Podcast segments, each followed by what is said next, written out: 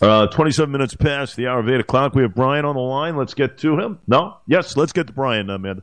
Brian Fessler, Government Relations, New York State School Boards Association, uh, will help us uh, better understand as far as the presentation uh, yesterday by Governor Kathy Hochul regarding dollars uh, and uh, education as far as where they're going. There's been some increases and uh, everything else. And uh, we welcome uh, Mr. Fessler back to the airwaves here on LI News Radio. it is good to have you, Brian, Government Relations Director of the New York State School Boards Association. So let's talk some education numbers with you, my friend. How did we pan out? Good to have you here. Uh, well, first, yeah, thank you, and uh, happy Groundhog's Day. And uh, like you said, uh, another year, another budget. So uh, I'm happy to be with you uh, again this morning. And uh, yeah, it, you know, I think what we saw uh, in the governor's uh, budget announcement yesterday, and some of the associated materials and budget bills uh, that folks like myself get to uh, dig through.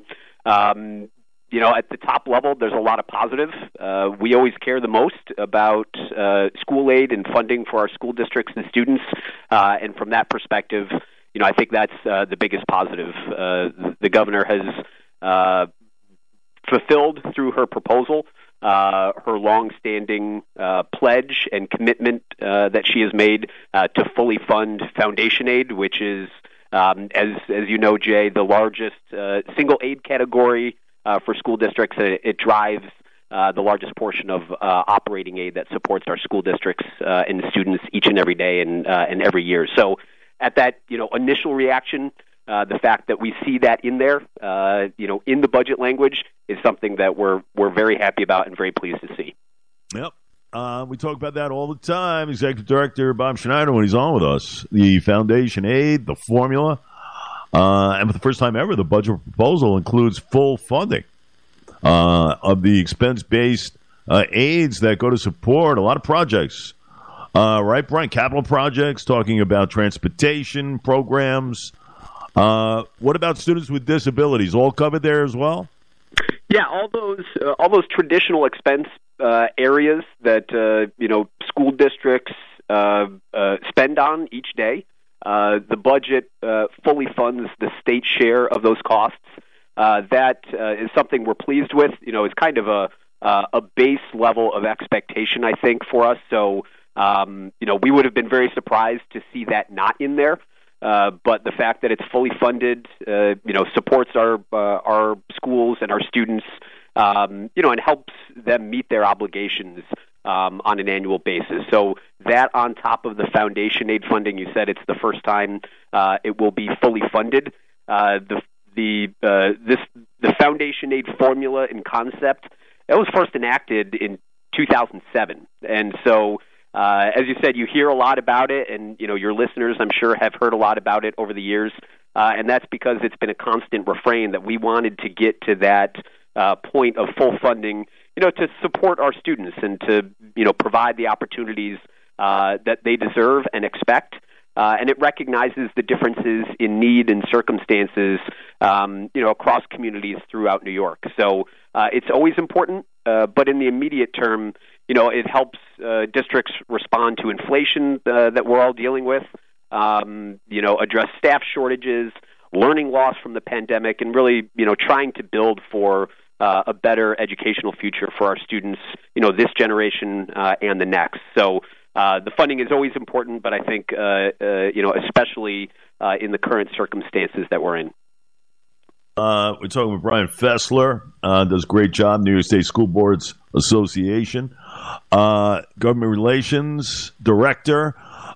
is every district, Brian, do they have access as far as foundation aid is concerned? Yeah, so uh, it's you know it's a complicated, complex formula uh, that uh, runs through a number of factors, uh, and at the end of the day, you know some districts uh, see more than others, uh, and part of that is intentional. Like I said, recognizing the differences between uh, needs of a district and needs of a community, uh, and so you know some districts in a given year might not see any additional dollars uh, under a strict read of that formula.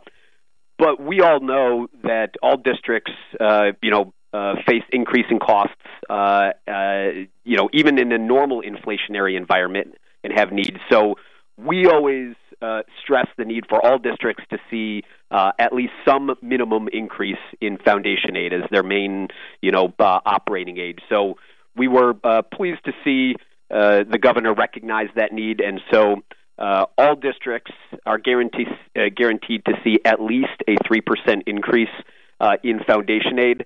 You know, in a perfect world, would I love to see that number, you know, be four, five, six percent as a minimum increase?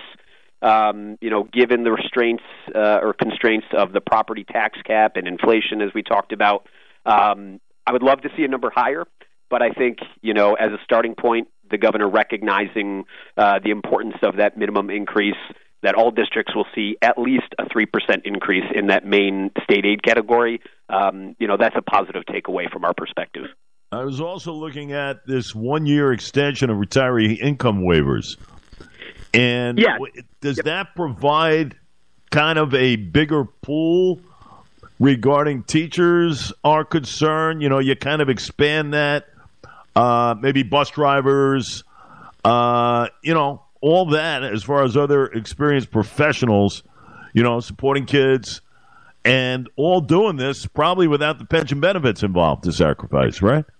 Yeah, that's exactly right. Uh, you know, this is one of those uh, probably you know smaller, less sexy items in the budget, but it's something that is important to schools. Uh, and that uh, the School Boards Association here, you know, on our member uh, school district's behalf, uh, has stressed the need for. Um, you know, a lot of industries are facing staffing shortages, you know, especially in you know high skill areas, um, and uh, our our school districts are not immune to that. And one of the tools, uh, you know, in the short term, this is not a you know huge solution, silver bullet type thing, but one of the tools in the toolbox is to bring back uh, ret- uh, retirees. You know, whether they had been in a school before or other um, public employment uh, sector. And so the fact, uh, you know, there are some limits as to how much they can earn if they're a retiree collecting pension. Um, but, you know, the needs uh, are immediate and they're significant for districts.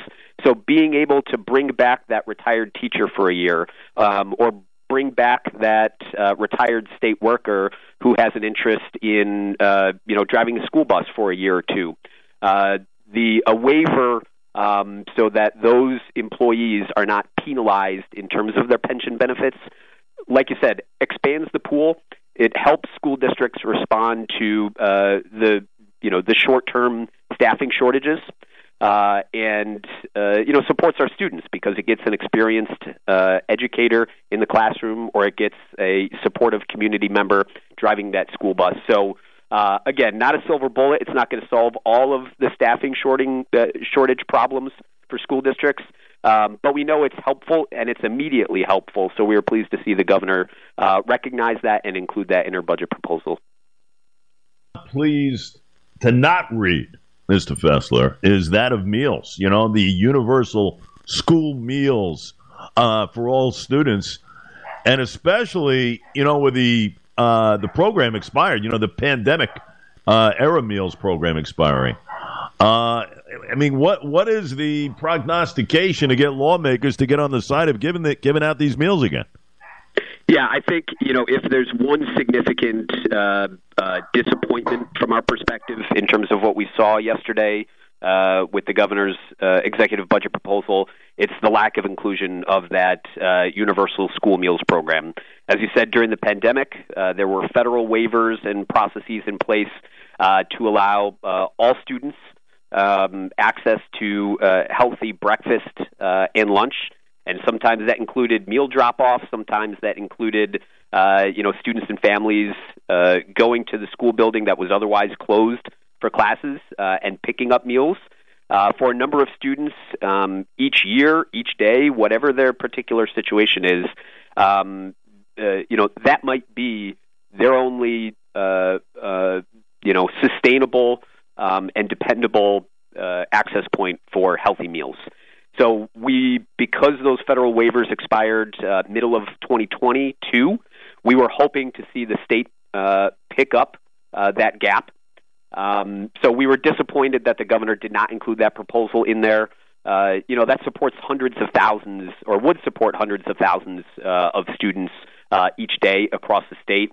You know, I'll be honest. I think you know uh, the bar is high uh, in order to uh, get that into a final budget because of how our budget process works in New York State. The governor has a lot of power and authority in that process, and it, it's about a two hundred million dollar uh, price tag um, for that program. You know, we think that's worthwhile in support of, as I said, hundreds of thousands, if not millions, of students each and every day.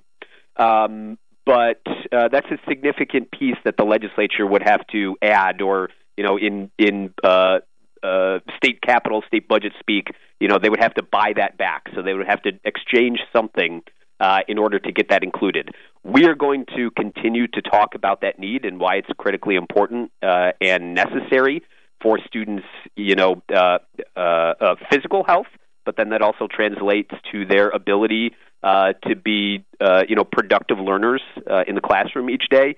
We're going to continue to uh, share those stories and stress that point, and hope come April 1st, uh, the governor and the legislature uh, can find a way to make that happen. But uh, yeah, you know, it's it's it was a pretty significant disappointment to not see that included uh, within the governor's plan yesterday. Uh, governor massively increasing education spending this year. I think it's thirty-one point three to thirty-four point four, right around there, billion dollars, which is a ten percent hike. Uh, even with enrollment in the biggest school district, New York City, really kind of falling when you think about it. So, uh, an interesting number there. We're going to keep an eye on the meals and everything else, those programs and hopefully a lot of these dollars uh, putting to good use. They need personnel. They need guidance counselors. Uh, yep. That's the biggest thing as well to add uh, to these institutions uh, because they are outnumbered by far, students to counselors. Massive ratio. They need to kind of close that gap, I think. Uh, and we'll watch that as well. Sir, always good to have you to analyze.